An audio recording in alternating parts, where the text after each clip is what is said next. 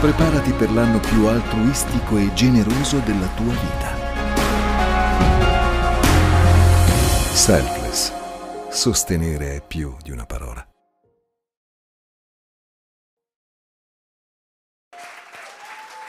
È casa, siete benvenuti. Chi è ritornato a trovarci? Siamo contenti. Wow, che bel tempo. Se non, se non, vedete da quelle parti potete spostarvi, che eh, anche con uh, le distanze ci siamo oggi. Benissimo, ok. Ci siamo tutti, perfetto. Oggi vi farò fare degli esercizi, ragazzi. Pensavate voi? Ebbene sì. Vado? Sì, l'ho acceso. Eh, vi avevo detto se è la mia voce allora è bella forte. Sì, io l'ho acceso. Ditemi voi, ok? Perfetto. Benissimo ragazzi, allora vi stavo dicendo, oggi faremo degli esercizi, cominciamo da subito, respirate adesso e poi stasera, quando andate a dormire, potete respirare di nuovo. Ci state? Vediamo chi arriva a stasera. Ci vediamo in cielo. Grande, acceleriamo i tempi qua. Quindi questi esercizi non vi piacciono? No, ma sto microfono. Oh signore, no. Va bene. Ok. Quindi questo è il primo esercizio di oggi, mi sa che nessuno lo vuole fare. Qua state respirando tutti, eh? vi vedo, vi vedo con le mascherine. State respirando, soprattutto in questi tempi, respiro. Ebbene sì, oggi parliamo di respiro. E parliamo di qualcosa che lo Spirito Santo proprio mi ha messo nel cuore da, da, da un po' di tempo, perché è qualcosa di vitale, soprattutto in quest'ultimo, in questo tempo, è qualcosa non solo di vitale, ma di scritturale. È qualcosa che noi dobbiamo avere chiaro, perché è, è molto importante quando noi attraversiamo determinate fasi, che sappiamo che fase stiamo attraversando. Questa è una fase che effettivamente viene definita dall'unanimità, potremmo dire, di tutto il mondo, è una fase strana, no? È una fase che eh, effettivamente potremmo anche individuare, molti lo dicono, come quella della fase degli ultimi tempi, anche se questa terminologia noi la sentiamo da tantissimo, ma mai come adesso davvero siamo entrati in un'era particolare. Se voi vi rendete conto, eh, siamo in un secondo lockdown, Dio ci ha graziati e vi ha graziati perché ho pregato due giorni, ho digiunato due giorni. Sto scherzando, però per farvi capire. Appena ho sentito che c'era il pericolo del lockdown, ho detto no signore, no signore. Penso che ha, ha, ha sentito talmente tanto la mia voce, ho detto basta, basta, glielo dico io a Speranza, basta, basta, basta, glielo dico io. Cioè ero ossessionata dalla mattina alla sera, tutto giovedì e tutto venerdì. Perché? Perché effettivamente è strano, no? Rivivere quello che abbiamo vissuto, no? Se ci chiuderanno, vabbè, troveremo le forze ovviamente per andare avanti, non ci dispereremo. Però è comunque tremendo pensare che siamo di nuovo chiusi. È un tempo strano, è un tempo in cui cerchiamo di fare un passo e subito dopo ci arriva chissà che cosa di fronte. Eh, cerchiamo di pregare in una direzione e, e i risultati sembrano non arrivare. È, è un tempo in cui anche le nostre preghiere hanno rallentato l'enfasi spirituale. Eppure Gesù, perché noi andiamo sempre lì, ci aveva anche detto, quando lui era in vita, che avremmo attraversato questo tempo e ci aveva fatto delle raccomandazioni.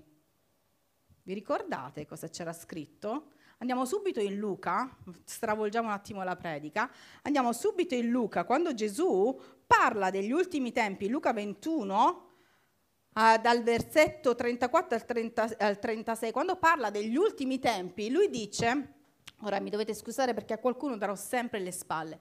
Badate a voi stessi perché i vostri cuori non siano intorpiditi da stravizio da ubriachezza, dalle ansioni ansiose preoccupazioni di questa vita, ci siamo in toto, e che quel giorno non vi venga addosso all'improvviso come un laccio, perché verrà sopra tutti quelli che abitano su tutta la terra.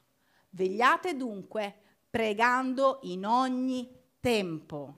Gesù aveva stabilito, aveva già preannunciato cosa sarebbe successo e che tipo di generazione, che tipo di popolazione, che tipo di gente e che tipo di situazione avremmo vissuto durante quegli ultimi tempi. Questi sono quelli di oggi. Se noi vediamo c'è gente che eh, ha, mh, cerca di, di, di, di, strafare nella propria vita, cerca delle, de, de, c'è un, un, modus, se noi già soltanto pensiamo a cinque anni fa, no, non ci spostiamo tanto, cinque anni fa, sei anni fa, io mi ricordo quando ho comprato il primo eh, smartphone ah, nel 2013, mi sembrava una cosa assurda. E oggi che io stessa, come ieri studiavamo con, studiavano i ragazzi, che io mi ritrovo a guardare lo smartphone ogni 5 secondi, dico guarda com'è cambiata la mia vita. Cioè, assurdo, il cellulare lo usavi per cose normali, adesso sei schiavo e ci sono tante situazioni che veramente tu dici, ma io sette anni fa queste cose non le vivevo, non le sentivo, non le guardavo, non c'erano. Che sta succedendo? E se pensate anche all'anno scorso, ci sono delle situazioni che si sono accelerate, la gente sembra embriaca, sembra veramente, c'è, c'è un, un, gozzovigliare, un mangiare di cose sporche, un mangiare di, di, di cose che tu dici, ma non era così, non era così, era tutto più pulito. Parlavi sì di Dio, ma quasi quasi andavi dalle persone che, che tu pensavi già fossero buone, no? Adesso ci dobbiamo spaventare, ma anche tra di noi c'è un mangiare sbagliato. E Gesù che cosa diceva? Attenzione ragazzi, perché questi tempi arriveranno per tutti, per tutti. Però voi dovete vegliare e pregare. Mi ha suscitato questa predica lo Spirito Santo perché voleva porre l'accento non tanto sul vegliare, che adesso vi dirò che è una conseguenza del pregare, quanto sul pregare. Sapete cos'è il pregare? Perché vi ho fatto fare l'esercizio ieri? Viene definito come il respiro dell'anima. Il pregare deve essere qualcosa che è dentro di noi, che è, è qualcosa di naturale.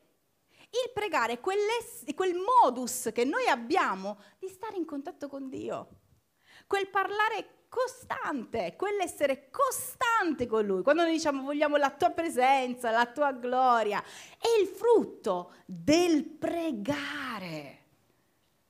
Noi abbiamo una concezione sbagliata del pregare. Ecco perché non preghiamo. Ecco perché abbiamo difficoltà a pregare, perché quando noi sentiamo, anche adesso che io vi sto dicendo pregare, io vi vedo nelle vostre menti e immagino ognuno chiuso a casa nella camera, oh, quanto, quando finirà sta tortura, Signore, o in chiesa. Ecco perché vi ho detto, avete respirato, perché avete pregato, ora per chi lo fa prima di andare a dormire dice grazie Signore per questo giorno, quindi il respiro arriverà la sera o a tavola. Grazie Gesù per questo cibo. È un respiro, un attimo. Lui non intendeva proprio questo. E sapete che cosa sta limitando il nostro pregare? Una concezione sbagliata innanzitutto di cos'è il pregare che è qualcosa che sembra da forzato, che sembra qualcosa di costruito, sembra qualcosa che deve essere fatto con delle modalità, con delle persone, a degli orari, eh, se mi sento bene, se non mi sento bene non lo faccio. Cioè è tutto strano, abbiamo una concezione completamente strana del pregare. Vi ho fatto questa definizione per farvi rendere conto che il pregare deve essere qualcosa di così normale, come stiamo respirando. Guardate quanto sto respirando. Sto respirando tantissimo ed è bellissimo. E non mi pesa respirare. Ringrazio Dio perché sto respirando. sono felice perché sono viva e sto respirando. Questa dovrebbe essere la nostra attitudine nei confronti della preghiera. Tutte le volte che e qua in mezzo a noi ci sono state persone che hanno avuto il Covid in primis. Tutte le volte che il respiro viene meno, c'è una sofferenza tremenda. La gente dice, e, e sembra che veramente che te ne stai andando da un momento all'altro. E così dovrebbe essere quando noi non ci accostiamo a Dio, non stiamo con Dio, non preghiamo con Lui, non parliamo con Lui. Dovrebbe essere questo. Ma una concezione sbagliata che è entrata te- nella nostra mente, che ci sta limitando, non ci permette di vivere nella quotidianità una libertà. La preghiera è una, un continuo, un continuo parlare con Lui, un continuo avere delle rivelazioni. Noi stiamo dicendo vogliamo il sovrannaturale, lo vogliamo vedere, lo vogliamo sentire, lo vogliamo... Ma se tu non sei in contatto con Dio, nelle cose semplici, nelle cose banali. Quanti di noi in quest'ultimo periodo o, o, o, comunque nel corso della propria vita hanno parlato con Dio anche per dire Signore posso comprare questo microfono? Che dici? Quante volte noi abbiamo questa attitudine di parlare con Dio, di stare con Dio, come se fosse vero, perché Lui è vero. Noi, noi parliamo e ci, ci, ci, ehm, e ci riempiamo di tante belle parole, ma nel concreto dobbiamo viverlo. Signore, che dici? Ti va se leggo questo libro? Che dici, Signore? Ti va se io adesso faccio questo? Eh, mamma mia, sempre il Signore deve mettere. È un parlare, è un avere un rapporto con Lui quotidiano, così naturale, che ci eviterà tante cose. Io lo vedo, e, e, e quello che lo Spirito Santo mi dice, guarda tu, perché devi predicare questo, perché ogni volta che tu ti raffreddi una persona, adesso vedremo, equilibrata, sobria, capisce anche quando si sta allontanando, quando le cose non stanno andando per bene, no? E lo Spirito Santo ti parla e ti dice guarda, tutte le volte che io e te stiamo più insieme e tu hai questo atteggiamento di confidenza con me, non ti combini come ti combini. Ma noi abbiamo questa concezione della preghiera troppo strutturata. È un tempo in cui lo Spirito Santo sta dicendo alla Chiesa, sta dicendo a noi, alla leadership, dovete destrutturare ogni cosa. E anche nella concezione della vostra quotidianità, di come voi dovete parlare con me, pregare con me, devono cadere tanti, ta- tante, tante strutture, tra- tanti format. Vi spiego subito perché andiamo alla parola di Dio. La prima chiesa, perché noi, eh, tanti, tanti cristiani evocano sempre questo esempio della prima chiesa, però Gesù ci parla dell'ultima chiesa, della chiesa degli ultimi tempi, come deve essere. La chiesa dei primi, dei primi anni, subito dopo la resurrezione di Cristo, perché è così vivente, fervente? Perché ha subito adempiuto quelle che erano le raccomandazioni, i comandi che Gesù aveva lasciato, vivendo la vita come se da un momento all'altro lui dovesse tornare. Sapete cosa dico io a Giupi? Oggi ho fatto l'esperimento in macchina con Manuela, mia sorella. Giù, se sentiamo una tromba, che cosa sta per succedere? Gesù ritorna. Sì, e se vedi una nuvola perché te la vedi? Perché Gesù ritorna.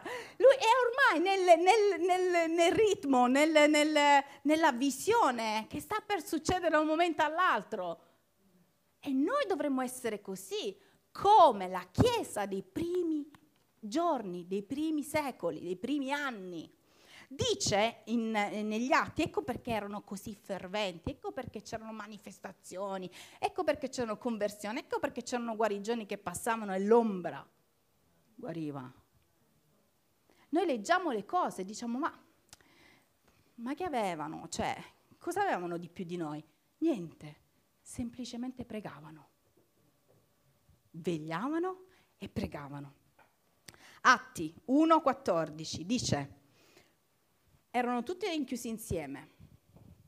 Erano tutti insieme E questo è uno spunto, perché quando noi siamo insieme, anche quando noi ci andiamo a trovare, vi andate a trovare nel negozio, aspetta un attimo, com'è andata oggi? Insomma, così, cominciamo a pregare insieme nel nome di Gesù, che in questo momento si sblocchi la mattinata, che possano entrare veramente tutti quelli che devono comprare, acquistare, che la tua economia possa andare bene. Questa deve essere la Chiesa.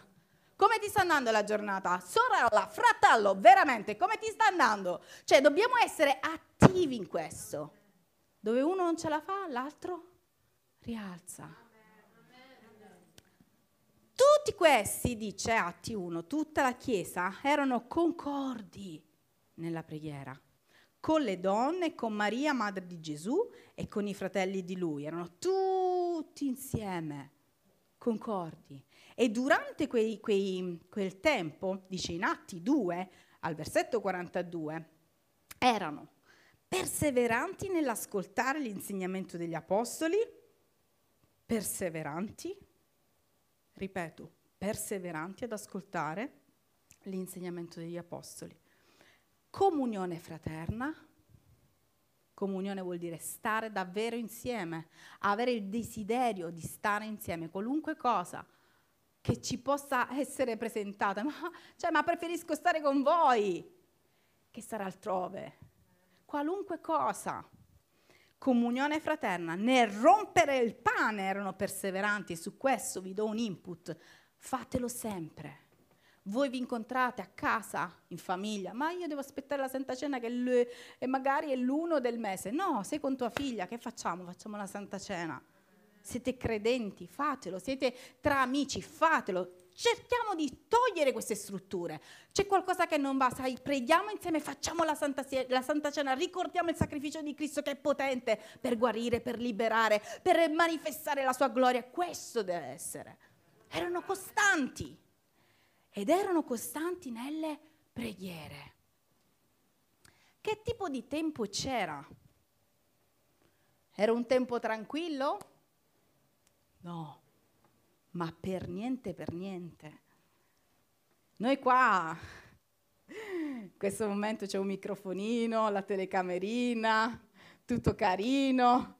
Cioè se avessimo fatto una cosa del genere all'epoca, a parte che non saremmo arrivati con la telecamerina, eccetera, eccetera, ma non avremmo avuto neanche un capello in testa, perché la persecuzione era all'ordine del giorno.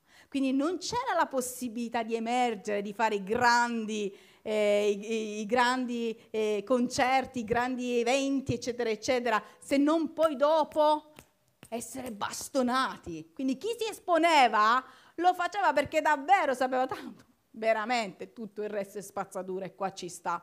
Tutto il resto è spazzatura alla gloria di Dio. Cioè, la mia vita è questa, ma io la do a Lui ed erano convinti di quello che facevano, sapendo che cosa sarebbero andati incontro.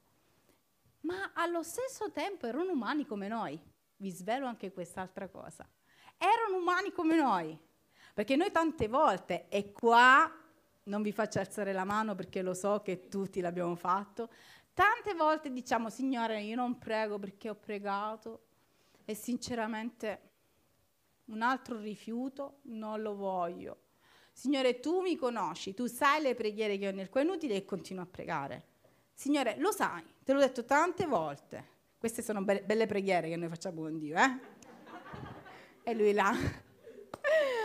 Signore, no, cioè, guarda, no, no, no, no. La parola di Dio dice che erano perseveranti, ma erano anche come noi. Molte volte noi, e anche qua vi sfido a dire se è vero o non è vero, quando preghiamo e poi abbiamo le risposte da parte di noi preghiamo per esempio per, che so, una situazione di malattia come è stata ultimamente, una situazione di malattia, poi ci arriva il referto che non c'è niente, ma non c'era niente forse prima, o forse non lo so, avevano sbagliato, cioè non, non abbiamo quella quell'attitudine di riconoscere l'opera dello Spirito Santo. Attenzione, Ve lo dico col sorriso, ma dentro di me ho paura. Attenzione, perché noi ci dobbiamo inchinare all'opera dello Spirito Santo e dobbiamo riconoscere che tramite una preghiera noi possiamo capovolgere le situazioni. Sapete perché veramente c'è un accanimento spirituale anche contro questo tipo di predicazioni? Perché una preghiera, una preghiera fatta in fede o in ubbidienza perché certe volte la fede non ce l'abbiamo. In ubbidienza, perché io so chi sto servendo. E anche se non ho la fede la faccio. Cambia la situazione da così a così. Una volta una ragazza mi disse, mi mandò a dire, scelgo questo, per favore non pregare. Cosa vuol dire questo? Che chi abita queste persone sa esattamente la potenza della preghiera. E anche laddove ci dovesse essere un combattimento spirituale forte, io persevero, io persevero, io persevero. Gesù che cosa diceva? Certi spiriti non vanno via se non con digiuno e preghiera, ma prima viene preghiera e poi viene digiuno. Preghiera. La preghiera è quella chiave di cui parlavamo, che apre e chiude, che apre e chiude. E il diavolo lo sa, ecco perché la Chiesa è assopita nella preghiera. Perché ti viene così difficile pregare, ecco perché ti sembra di scalare la montagna per pregare. Ti alzi la mattina e che devo pregare la mattina e devo pregare alle 8 e devo pregare. Ti sembra così? Di... Il diavolo vuole che tu stia buono, perché le circostanze della tua famiglia, le circostanze della tua vita, le circostanze di un'intera città, le circostanze della nazione cambiano tramite le preghiere. Quando c'è stata eh, la legge ZAN, ci siamo trovati in un gruppo di preghiera. Perché? Perché gli input li diamo. Probabilmente sapete cosa non c'è? Non abbiamo acquisito veramente, eh, come dire, la, eh, e qua ci sta quello che aveva detto profeticamente Gio, la, la, consapevolezza di chi noi siamo. Noi siamo nessuno, ma abbiamo lo Spirito Santo che è tutto. Quando c'è stata questa, questa mm, le, c- c- c'erano state tutte queste approvazioni eh, e durante il, il, mm, l'estate andava avanti questa, questa legge, era passata al Sena- al, alla Camera, poi era passata al Senato. Un giorno ci siamo trovati a verso le 10 del mattino un gruppo di intercessori così, che aveva a cuore questo, in una chat c'era anche il pastore Rosland, eravamo alcuni, e lo Spirito Santo mi ha detto prendi, prega in questi termini, fai in modo, ricordo proprio le parole, fai in modo che eh, ci sia un'approvazione, una, eh, adesso non, non, non, vi, non, vi, entro nei termini, proprio una deviazione, che la legge non sia approvata in questi termini, ma che si possa fare una sorta di emendamento affinché i, i, i cristiani non siano perseguitati, che cambino le parole, che cambino le parole. E io pregai in quel termine. Nella, nella, settimana successiva ci fu un emendamento, fu emanato un emendamento. Adesso è tutto bloccato. Ma perché è bloccato, secondo voi? Quanto siamo piccoli? Quanto ci, re, ci consideriamo piccoli? Quanto noi non consideriamo l'importanza delle nostre preghiere? Quando io dico io mi accordo con te, io mi accordo veramente con te e io so che tutte le preghiere in accordo alla volontà di Dio sono da Lui ascoltate ed esaudite. E se io in quel momento ho un dubbio, l'accordo fa sì che questa preghiera possa andare sempre più in alto. Non ci sarà neanche una preghiera nostra che non sarà ascoltata, neanche una. E il diavolo lo sa, ecco perché ci fa tacere. Ecco perché dice non pregare, ecco perché ci fa assopire, ecco perché ci fa annoiare, ecco perché ci ha fatto entrare in una struttura religiosa della preghiera. La preghiera non è questo, la preghiera non è sofferenza, alcune volte sì, nell'intercessione c'è sofferenza, digiuno e lo fai, lo fai perché stai battagliando e sai dove andrai a, a, ad arrivare, lo sai, ma lo fanno le persone che sanno esattamente quello che stanno facendo, ma la preghiera non è sofferenza e basta. La preghiera è vittoria in vittoria per vedere la gloria di Dio. E se tu finora non lo sapevi, io ti devo svelare che questo è esattamente il piano che il diavolo vuole che tu veda. Non pregare. Stai tranquillo. Annoiati pure, gozzoviglie ubriacati, fatti la tua vita, riempiti di televisione, fatti tutto quello che vuoi, ma non pregare, perché un uomo che prega mi fa paura e te lo dico da parte sua. Anche se noi apriamo la bocca molte volte con la paura di, Signore, ma tu mi stai ascoltando. Lui ti sta ascoltando. Signore, ma finora non c'è stata la risposta. Pregando, tu entri in un'intimità con lo Spirito Santo che ti rivela anche il perché, probabilmente, fino a quel momento non ti ha esaudito. E magari hai delle rivelazioni spirituali che fino a quel momento non avevi avuto, dei legami, delle cose specifiche per le quali pregare. La preghiera ti fa entrare in una condivisione. Per pregare tu devi vegliare, tu devi essere una persona che vuole vedere il sovrannaturale. È straordinario, è qualcosa che ti fa entrare in un turbinio spirituale, un'emozione. Tu hai il potere di stravolgere le cose nel nome di Gesù. E se ancora non ci credi, te lo dico perché è così. Andiamo a leggere Atti 12 e vi faccio vedere come siamo noi così, simpaticissimi, ma siamo così. Atti 12. Allora, abbiamo detto che in quel tempo dove la Chiesa era ferventissima, proprio grande, era sempre presente, sempre insieme, eccetera, eccetera, purtroppo c'erano delle persecuzioni atroci e i fratelli venivano uccisi. Tant'è che qua la storia dice che Erode vi ricordate che fu il peggiore di tutti eh, i regnanti dell'epoca, dice che Erode cominciò a maltrattare alcuni della Chiesa e fece uccidere di spada Giacomo, fratello di Giovanni, morto. Come se qua, faccio l'esempio su di me, essendo tutti toccate, eh, come se io vengo uccisa e voi dovete continuare a pregare. Non so, eh, quanti. Vedendo che ciò era gradito ai giudei, Erode, vedendo, ah, ah, ah, avete visto? Tutti contenti. Continuò e fece arrestare anche Pietro. Pietro, arrestato.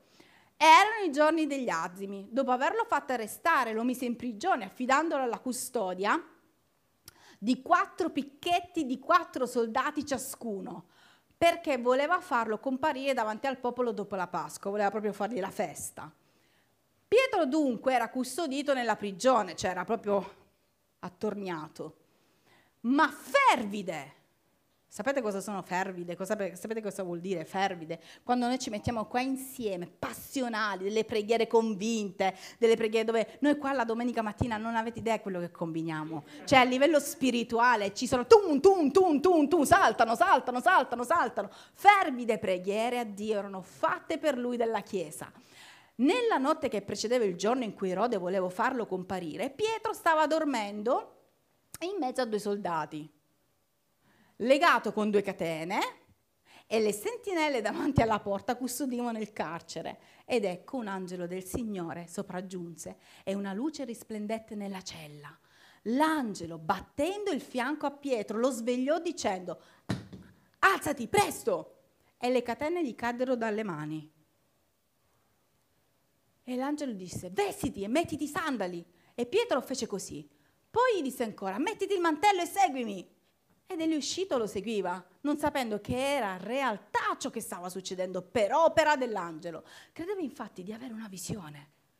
come ebbero oltrepassato la prima e la seconda guardia, queste, cioè le guardie con gli occhi chiusi, giunsero alla porta di ferro, quindi le porte chiuse, mm? Giunsero alla porta di ferro che mette in città, la quale si aprì davanti, eh, da, da, sé davanti a loro, uscirono e si inoltrarono per una strada e all'improvviso l'angelo si allontanò da lui. Pietro, rientrato in sé, disse, ora sono, so di sicuro che il Signore ha mandato il suo angelo e mi ha liberato dalla mano di Erode e da tutto ciò che si, attende, attendeva il popolo dei giudei. Pietro dunque, consapevole della situazione, andò a casa di Maria, madre di Giovanni, detto anche Marco. Era andata a casa di amici, fratelli. La prima cosa che lui ha fatto è stata questa, dove molti fratelli erano riuniti in preghiera. Dopo aver bussato alla porta d'ingresso, una serva di nome Rode si avvicinò per sentire chi era e riconosciuta la voce di Pietro per la gioia, non aprì la porta, ma corse dentro ad annunziare che Pietro stava davanti alla porta. Quelli le dissero, tu sei pazza! Ma ella insisteva che la cosa stava così, ed essi dicevano, è il suo angelo, cioè è morto ragazzi, cioè stiamo pregando, ma stiamo pregando, non lo so, stiamo pregando così. È il suo angelo. Pietro intanto continuò a bussare. Quando ebbero aperto, lo, lo videro e rimasero stupiti, ma egli con la mano fece loro cenno di tacere e raccontò in che modo il Signore lo aveva fatto uscire dal carcere. Ditemi un po' se non siamo questi. Signore, ti prego, liberaci, liberala, aiutaci, guarisci, ti stiamo pregando per questa depressione, ti stiamo pregando che la tua mano sia su di noi. Eh? Poi comincia a stare un po' bene, le persone stanno un po' bene, forse, forse si è presa una buona medicina, non lo so. O, o, o, o non lo so, forse è il giorno sì. O o sminuiamo comunque sempre l'opera e la potenza della preghiera. Noi siamo come loro che preghiamo per le cose con passione, con fervenza, convinti, però poi quando si presenta il miracolo, visto che stiamo passando un tempo di dubbio, la stessa, la stessa cosa che c'era all'epoca c'è oggi. Noi preghiamo, ma abbiamo paura, abbiamo timore di come le situazioni si possono e si evolveranno. E quando le buone notizie arrivano, abbiamo paura di prendere le buone notizie, abbiamo paura di continuare a sognare, abbiamo paura perché la cosa che ci aspettiamo è la morte. Loro pensavano che quello fosse l'angelo. Come a dire, sì, stiamo pregando, ma nella maggior parte dei casi probabilmente sarà stato salvato, la sua anima sarà arrivata in cielo. La cosa che lo Spirito Santo proprio ci vuole dire in questo tempo, usa bene il tuo tempo, usa bene la tua lingua, usa bene il tuo tempo, il tuo tempo quotidiano nel emettere nell'elevare delle preghiere. E quando elevi queste preghiere, anche laddove tu avessi dei dubbi, sappi che, anche se io, Signore, in questo momento, in questo tempo, io non lo so come andrà a finire, io non lo so quale sarà la situazione, ma io ti prego che tu possa fare qualche cosa. Ricordati una cosa, che puoi chiedere allo Spirito Santo di sovvenire, si dice così, alla tua e alla mia mancanza di fede. Ma la cosa che noi non dobbiamo fare è smettere di pregare. Ultimamente sto vedendo che continuando, continuando, continuando, continuando, continuando, continuando, sapete cosa vuol dire continuare? Ogni giorno, ogni giorno, ogni giorno, a battagliare per uno, a pregare per me, a pregare per la famiglia. Probabilmente ci saranno delle vittorie che noi vedremo l'attimo prima che la persona lasci questa terra. Probabilmente vedremo delle vittorie domani, probabilmente vedremo delle risoluzioni tra due mesi, probabilmente vedremo delle porte aperte tra cinque, probabilmente vedremo delle porte chiuse.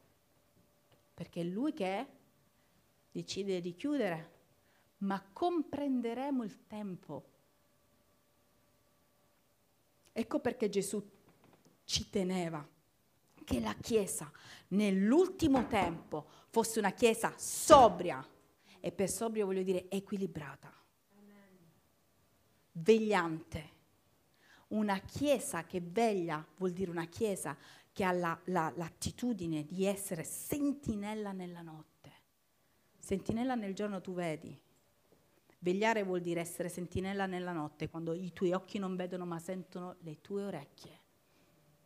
Dio non ha bisogno di persone super spirituali, non ha bisogno di persone che hanno chissà quanti anni di fede. Dio ha bisogno, ecco perché parla di persone che vegliano e che pregano. Sembrano cose banali, ma sono le cose più importanti. Ecco perché lui ci lascia con questo avvertimento. La Chiesa deve vegliare e pregare. Semplice, semplice. Quando io dico ci accordiamo, io sento i brividi dentro, sia dello Spirito Santo che ah, ah, si mette in moto, sia quelli avversi. Io non lascio le persone. Io non lascio le persone andare all'inferno. Non so voi, ma io non le lascio. E anche se mi hanno fatto un torto, lo Spirito Santo mi ha insegnato che con la preghiera e col tuo abbassamento anche, perché certe volte gliele vorresti pure dare, ma col tuo abbass- col tuo, con la preghiera seria, come è stato per, per la, fa- la mia famiglia, quando io ho cominciato a pregare per la mia famiglia dopo vent'anni che non si parlavano da una parte e dall'altra, vent'anni, la preghiera in due anni, due, fronte di venti che cosa sono? Due, benedici, benedici, benedici, benedici, benedici, benedici. Signore, che loro possano veramente essere alla tua presenza, che tu possa riempire le loro case, che la benedizione possa entrare. A chi? A quelli che tu pensi siano i tuoi nemici. Benedici, benedici, benedici. La preghiera che cosa fa? Ponti, ponti, ponti, ponti, ponti, ponti, ponti, ponti che fanno attraversare lo Spirito Santo. E quando arriva lo Spirito Santo è fatta. Il diavolo non vuole, il diavolo ti vuole sfiancare, il diavolo ti vuole a fare addormentare. Dobbiamo continuare in questo tempo ad essere svegli e a obbedire anche quando noi non vorremmo. Amen. Chiudiamo con questo verso. È semplice questa preghiera, questa predica, ma è potente. Prima Tessalonicesi 5:17. Non cessate mai di pregare. Stop. Non cessate mai di pregare. Stop. Chiesa sarà un tempo dove il buio sarà più fitto. Non facciamo la scoperta dell'acqua calda, lo sappiamo, ma cosa siamo? Siamo sentinelle nella notte che non smettono di pregare. Amen. Sposo sta tornando? Sì, ma deve raccogliere tanti altri. Non cerchiamo di essere egoisti, che possiamo benedire con le nostre parole, che possiamo costruire, che possiamo dire e proclamare, Signore, che questo matrimonio tu lo puoi ricucire. Io non so come tu farai, perché sono i tuoi misteri, quando tu preghi per una coppia che si sta lasciando, ma tu lo puoi fare. Io non so come tu farai a cambiare il cuore di questa persona, ma so che tu lo farai. Io prego per questo cuore cambiato. Signore, io non so come tu farai a riempire la mia mente che è completamente confusa, ma tu lo farai. Io non lo so, ma tu lo farai. Io amo un popolo che prega, perché Dio ci sta facendo vedere che la preghiera sorpassa ogni cosa. Amen. Ci alziamo.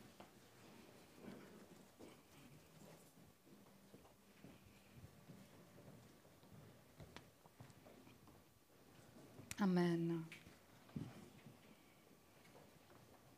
Diceva in primo Pietro, al capitolo 4, al versetto 7, guardate un po'.